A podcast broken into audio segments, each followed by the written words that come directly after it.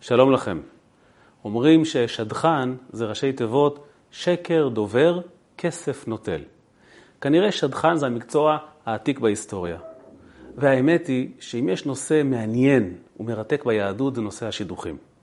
העולם שלנו עבר כל כך הרבה התפתחויות בנושאים של רגש, של שיח, של חינוך, של הבנת הנפש.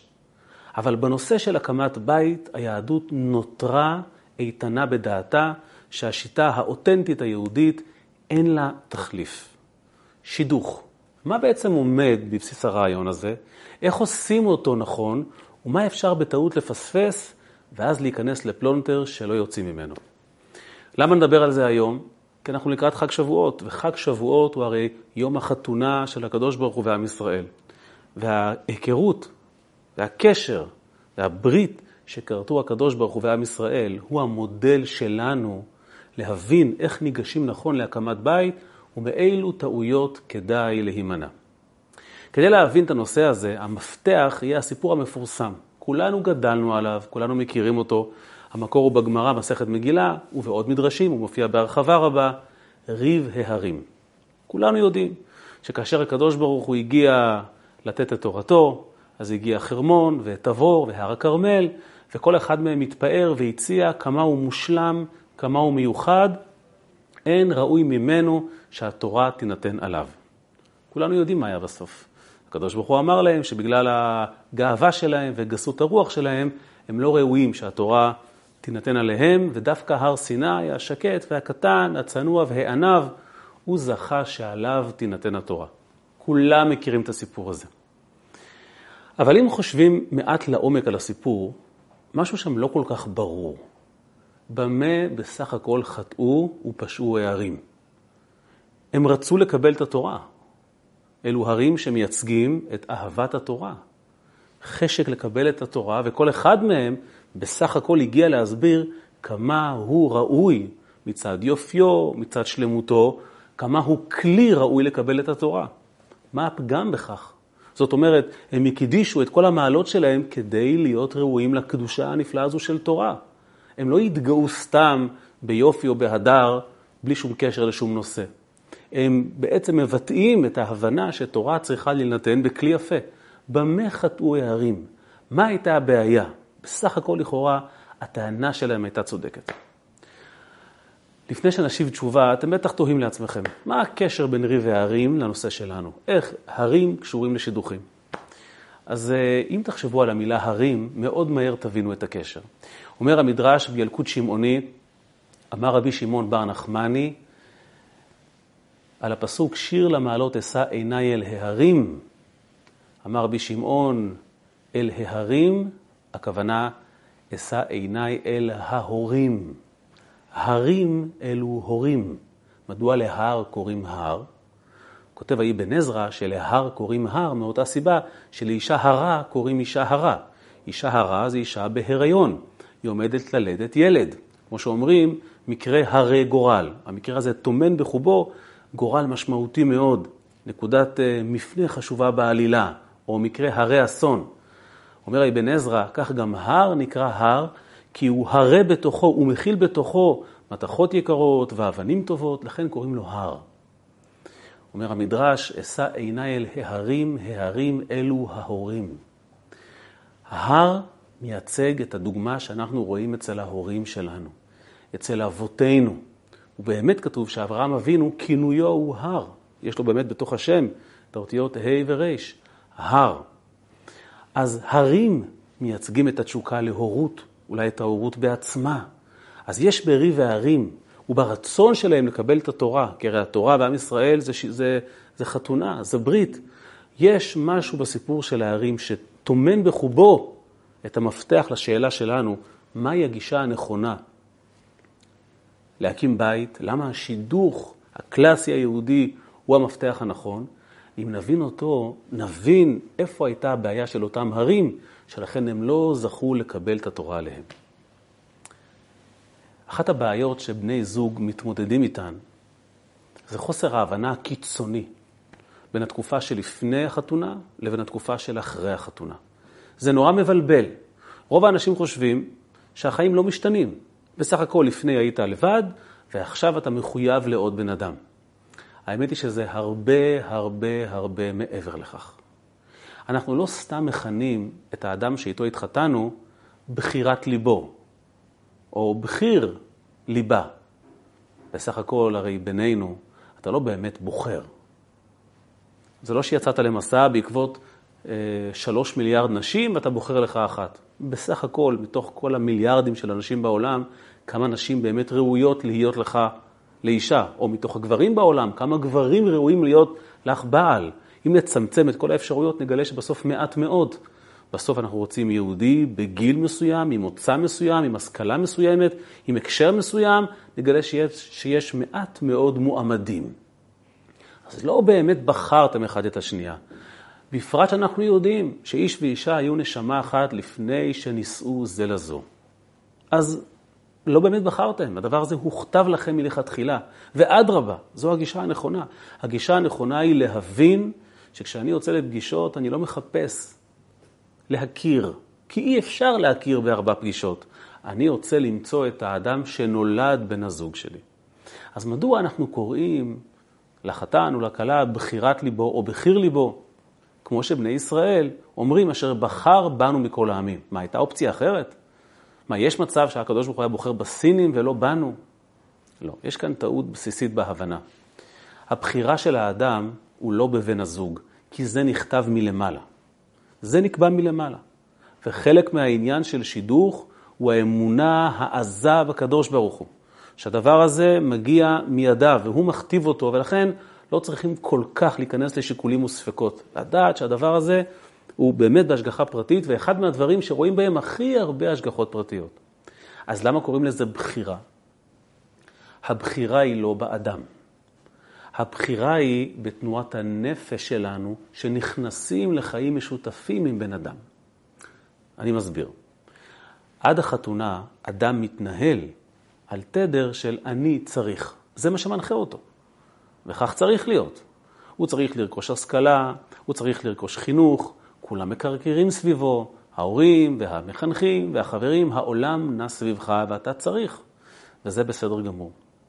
כאשר אתה מקים בית, או את מקימה בית, הבחירה היא, הבחירה הנתונה בידך או בידך, היא לעשות סוויץ' בראש ולהפסיק להתנהל כמי שחי לפי מה שהוא צריך, אלא להבין שמעתה ואילך, מה שמנחה אותך זה צריכים אותי. זה נשמע דבר פשוט, אבל האמת היא שהוא סוויץ' מאוד משמעותי בראש. הוא יכול לקחת הרבה מאוד שנים מההבנה הזו. כי אדם ממשיך באופן טבעי עם ההבנה של מה אני צריך. ואז הוא נתקל בבן זוג אטום מולו, והוא מרגיש שהאדם שהוא חי איתו לא מבין את הצרכים שלו. והדברים מתנגשים, יש חוסר אמפתיה וחוסר הבנה, וכעסים, והולכים לטיפול. אתם לא צריכים טיפול. שני הפכים שהם לא מסתדרים, זה המצב הנורמלי. אם הם מסתדרים מההתחלה ועד הסוף, אולי זוג שמסתדר צריך טיפול. כל העבודה היא לעשות את הסוויץ' בראש, את הבחירה שהיא נתונה רק בידך. להפסיק להתעסק במה אני צריך, ולהתחיל לחשוב במונחים של מדוע צריכים אותי, למה צריכים אותי, ואיך אני עונה על הצורך הזה. כי רק כשאתה חושב בצורה הזו, אתה יכול להתמזג עם מישהו לחלוטין הפוך ממך. זה הקושי האמיתי במעבר מחיי רווקות, או מהתקופה של הפגישות, לתוך חיי הנישואים. זו אחת הסיבות שהרבי מתעקש שוב ושוב ושוב, הרבי מלובביץ', שהמפתח, המפתח בסופו של דבר להכרעה מיהו האדם שאיתו אתה מקים בית, הוא הלב ולא המוח. כאשר יש קונפליקט. המוח אומר, כן, זה האדם המתאים. לפי כל הנתונים, הוא האדם שאיתו אני רוצה להקים בית. אבל הלב אומר, לא, לא בא לי. הרבי קובע בכמה מכתבים לאנשים שהתלבטו, לנערות ונערים, שבתקופה הזו שלפני החתונה, הלב הוא המוביל. כי אתה עדיין בתקופת הבעלי ומה אני צריך. אתה עוד לא נשוי, אתה לא מחויב לאף אחד. הלב אמור להוביל. צריכים משיכת הלב, לא משיכת המוח. אבל מהשנייה שהקמתם בית יחד, מחליפים תפקידים. מעכשיו לא הלב יוביל אותך. לא כל מה שבא לך ולא קיבלת הוא סיבה לרוץ לטיפול, או לכעוס, או לחשוב שהרימו אותך. עכשיו אתה עובר למשיכת המוח, להבנה. צריכים אותי, זקוקים לי, אני עסוק אך ורק בזה. ומה שאני צריך זה עניין אחר לחלוטין, שהוא מחוץ למסגרת הזו שאנחנו חיים יחד. כמובן שכל אחד מבני הזוג מקרין את זה לשני, באופן טבעי זה מתמזג והרצונות מתמלאים. אבל זה קו החשיבה הנכון, וזה קריטי. וכדי לאמץ קו חשיבה כזה, יום אחרי החתונה, או בשנייה שהחתן מניח טבעת על אצבעה של הכלה, זה מצריך גישה נכונה בכלל לנושא הזה של שידוך. וההרים, החרמון והתבור והכרמל, הם דוגמה לגישה לא נכונה כדי להקים בית. הקדוש ברוך הוא ניגש ומציע את התורה.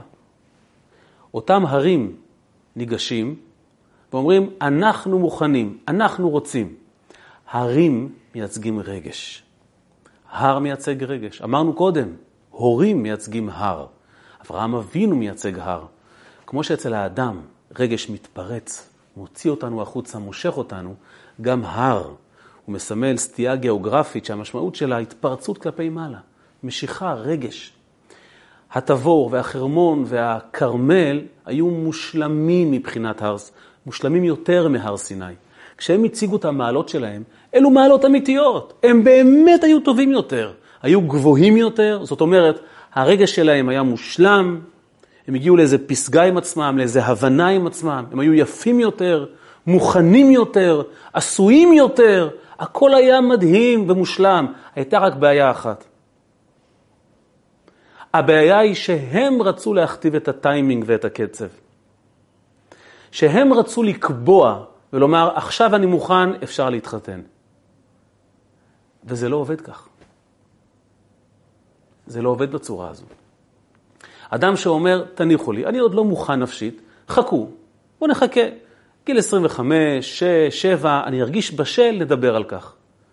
מי שניגש באופן הזה לעולם השידוכים, עושה עוול, משום שהוא בוגד בכל הערכים היהודיים של הקמת משפחה, שבהם אתה צריך עוד רגע לעשות סוויץ' ולומר לעצמך, אני כאן כי צריכים אותי. אז אם אתה מחכה לבשלות, שאתה תהיה מוכן, שאתה ואתה ואתה, נקודת המוצא שלך היא אתה, למרות שתבשיל, אבל הבסיס פגום. האתה שלך מוביל. ובסוף זה יבוא לידי ביטוי גם בבית שאתה תקים. האתה שלך יהיה כל הזמן מול העיניים שלך. וכשאדם חי בתוך מערכת זוגית, כשהאני שלו מוביל, זה לא יחזיק מעמד. על פי הפנימיות, אותם הרים שאמרו, אנחנו ראויים שהתורה תינתן עלינו, נפסלו מלקבל את התורה, משום שתורה ניתנת לא על מי שצועק אני מוכן ואני ראוי, כי תורה לא ניתנת לאדם לפי ה-IQ שלו, אלא לפי יראת השמיים שלו, הביטול שלו לקדוש ברוך הוא. נכון, הערים האלה ייצגו פסגות רוחניות אדירות, אבל התורה היא הרבה מעבר לכך. התורה היא לא רוחנית, התורה היא אלוקית. וכשאתה אומר אני מוכן, האני שלך נהיה מחסום מלקבל משהו שהוא נעלה ממך באין ארוך. האני שלך מפריע לקשר. ולכן ההרים האלה נפסלו מלקבל את התורה. כי את התורה לא יכול לקבל גאון שצועק, אני מוכן, תביאו לי ש"ס. לא. תורה ניתנת מתוך ביטול של ילד בן שלוש, שמתחיל ללמוד א' ב', כי אבא אמר לו, ואז הוא לומד בראשית, ואומרים לו, זה הקדוש ברוך הוא אמר, וזה קדוש, והוא עוד לא מבין, הוא מתרגש מזה. האני שלו עוד לא מפריע לו להיות כלי לדבר גדול כל כך.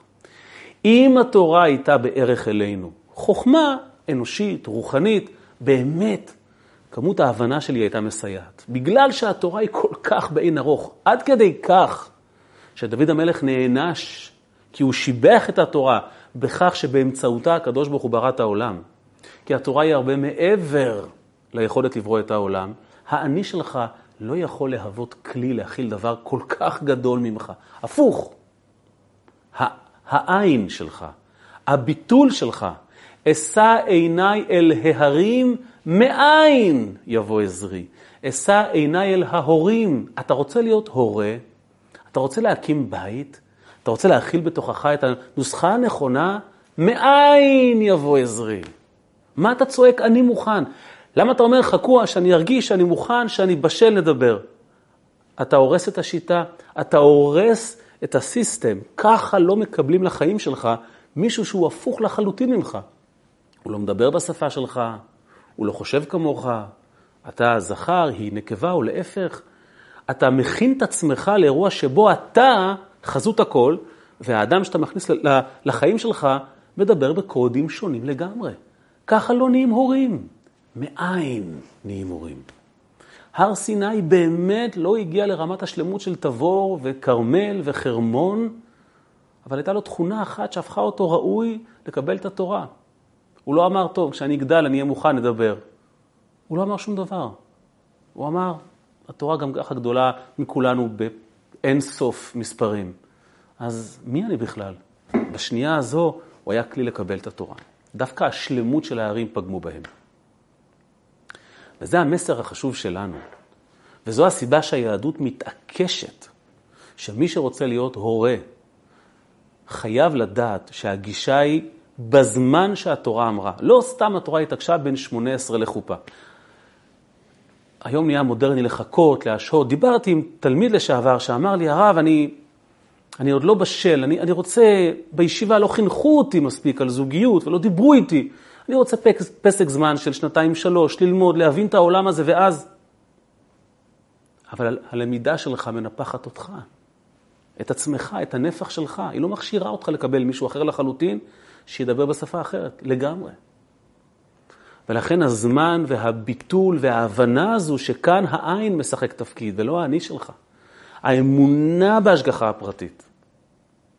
וההליכה מתוך הבנה שבגיל המסוים שהתורה החליטה שאתה צריך לעשות את זה, אתה הולך למצוא את האדם שנולד בן הזוג הטבעי שלך.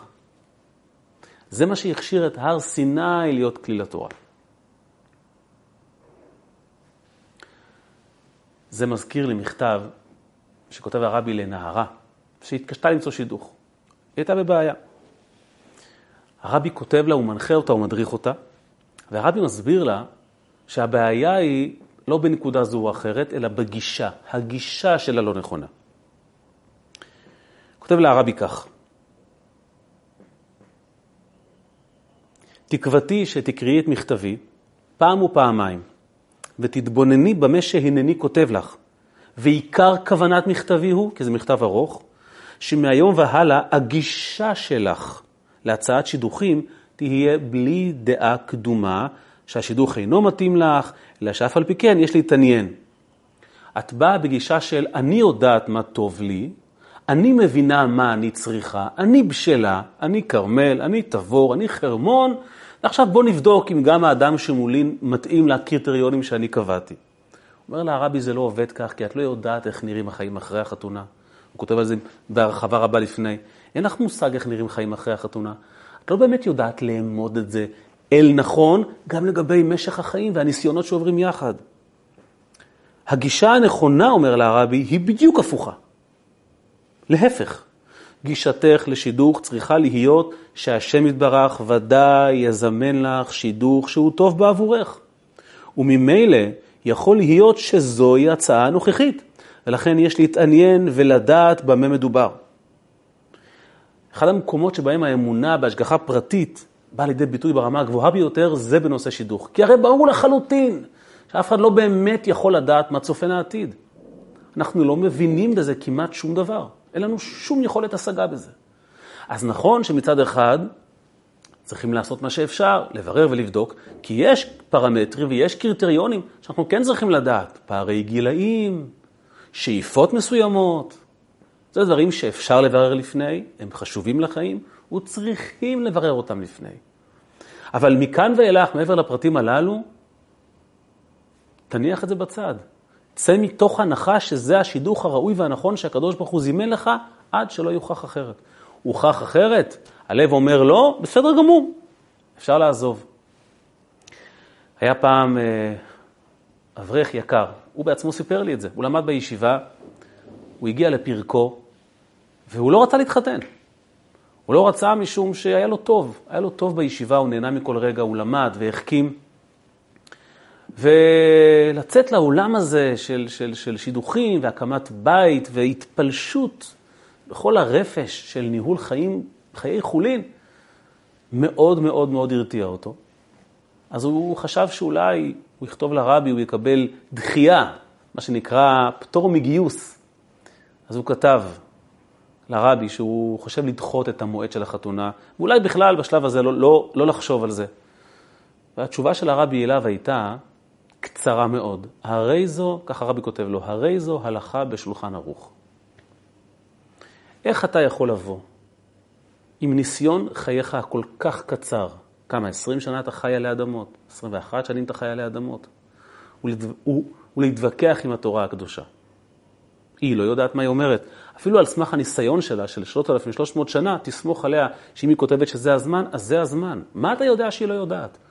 אתה לא מבין שהאני שלך, אפילו האני הרוחני שלך, אתה אומר, אני, אני תבור, אני חרמון, אני רוצה ללמוד את הש"ס קודם, ואחרי זה את הזוהר, ואז את כתבי האריזל, ואז, ואז כמו הר תבור וחרמון, לא תהיה ראוי לקבל את התורה, לא תהיה ראוי להיות בן ברית, להיות בן זוג. וזה מזכיר לי פירוש נפלא שאומר אדמו"ר הזקן בעל התניא, על עשרת הדיברות.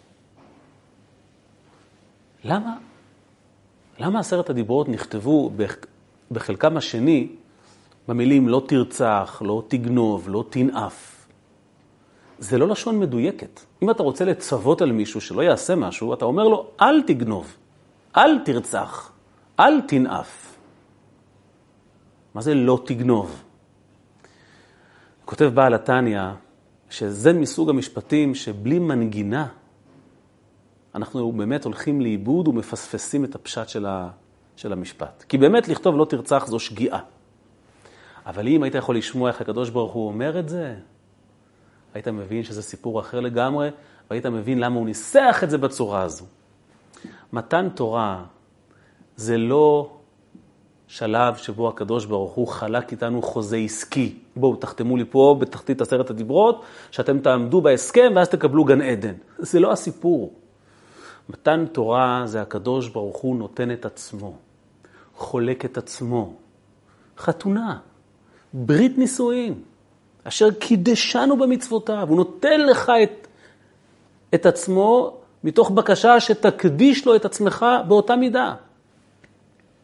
ואז אומר אדמו"ר הזקן, פתאום המילים נשמעות אחרת, כי הקדוש ברוך הוא אומר כך, אנוכי הוויה אלוקיך, אני שלך.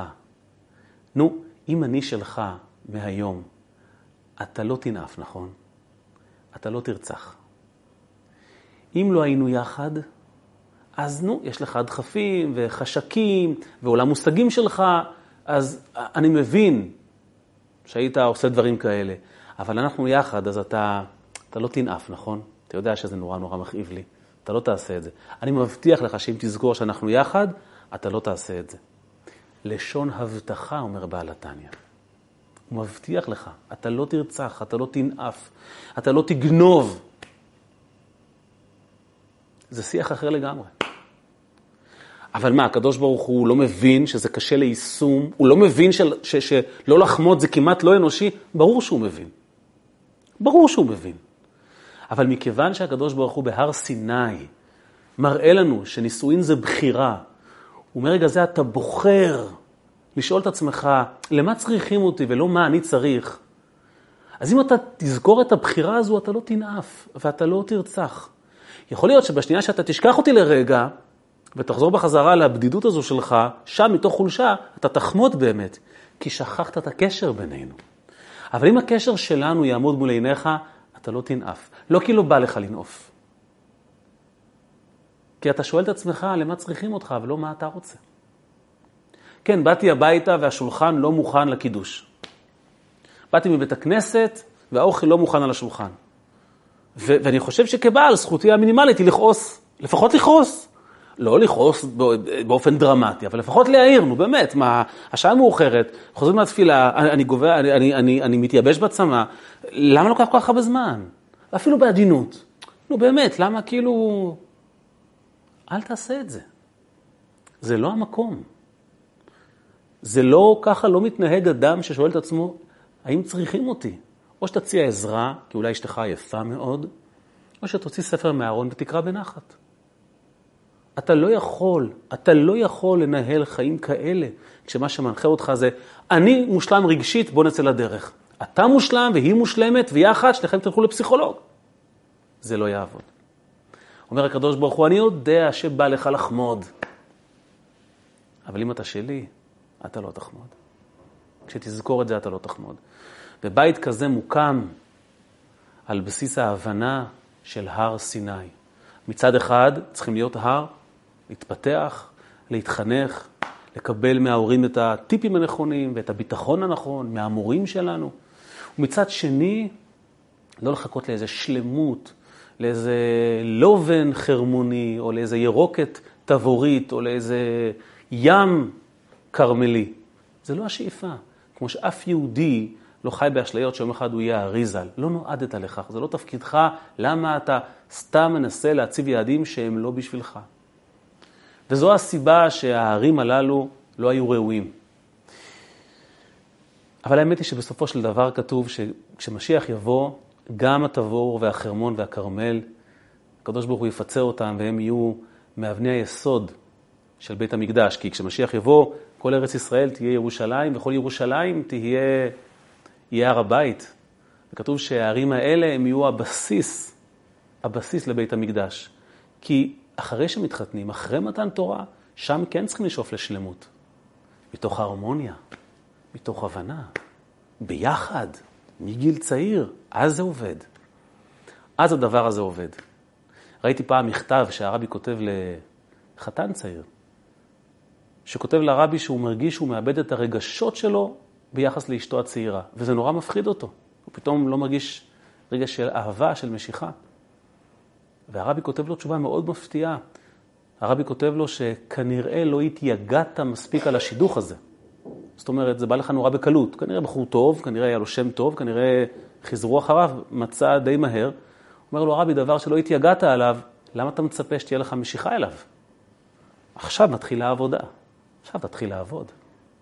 אחרי שמתחתנים, עכשיו תשאף להיות תבור, ירוק כל השנה, פורח, משגשג, גם כשעושים לך סערה בבית וגשם. אתה תמשיך להיות פורח ומשגשג. זה שאיפה לגיטימית. לכן כשמשיח יבוא, גם ההרים האלה יהיה להם מקום. נסכם. האתגר בהקמת בית הוא הבחירה של הסוויץ' שעושה אדם בראש. מהמוטו של אני צריך למוטו של צריכים אותי. הסוויץ' הזה לא ייעשה אם לא תיגש נכון לאירוע. אם אתה תנסה להכתיב את הזמן ואת הקצב, וכשאתה בנוי וכשאתה מרגיש, אתה כבר שם את האני שלך בפרונט. וזו הייתה הטעות של ההרים, שלכן הם לא זכו שהתורה תינתן עליה. ואם אתה רוצה להיות הורה, אשא עיניי אל ההרים, אל ההורים, מאין יבוא עזרי. שהקדוש ברוך הוא יעזור, שנזכה לקבל תורה בשמחה ובפנימיות, ונאמר בהתרגשות, אשר בחר בנו מכל העמים. הקדוש ברוך הוא הרי ידע והכיר את החולשות שלנו. הוא שם את האני שלו בצד, לקבל אותנו בכל מצב, בלי לוותר עלינו לעולם אף פעם. זו הרי הזוגיות המנצחת. אין כמו הקדוש ברוך הוא להדגים מה זה שידוך נכון. וכך בכך הוא קידש אותנו במצוותיו, הבדיל אותנו וייחד אותנו כבעל המייחד את אשתו. אז השם יעזור שנזכה להקים בתים ולהיות הורים עם הביטול הנכון, עם השלמות הנכונה, עם השמחה הנכונה, ונזכה בחג השבועות הקרוב לחגוג לא סתם עם התורה שיש לנו, אלא עם תורה חדשה מאיתי תצא, שתינתן בעזרת השם עם ביאת משיח צדקנו, שעם ישראל ישלים את האירוסין שנעשו בהר סיני לנישואין שיעשו בבוא הגאולה. וכפי שהבטיח הנביא, ביום ההוא לא תקראי לי עוד בעלי. יום אחד נפסיק לקרוא לקדוש ברוך הוא בעל, בעל הבית, בוס. ביום ההוא לא תקראי לי עוד בעלי, אלא אישי. נבין כמה זה אישי. נבין כמה הקדוש ברוך הוא שם את עצמו בצד כדי שאנחנו נהיה בפרונט, וכמה אנחנו במקביל צריכים לשים את עצמנו בצד כדי לשים את הקדוש ברוך הוא בפרונט של החיים שלנו, וככה השלמות נהיית שלמות אמיתית ונצחית. חג שבועות, חג מתן תורה, שמח לכולם.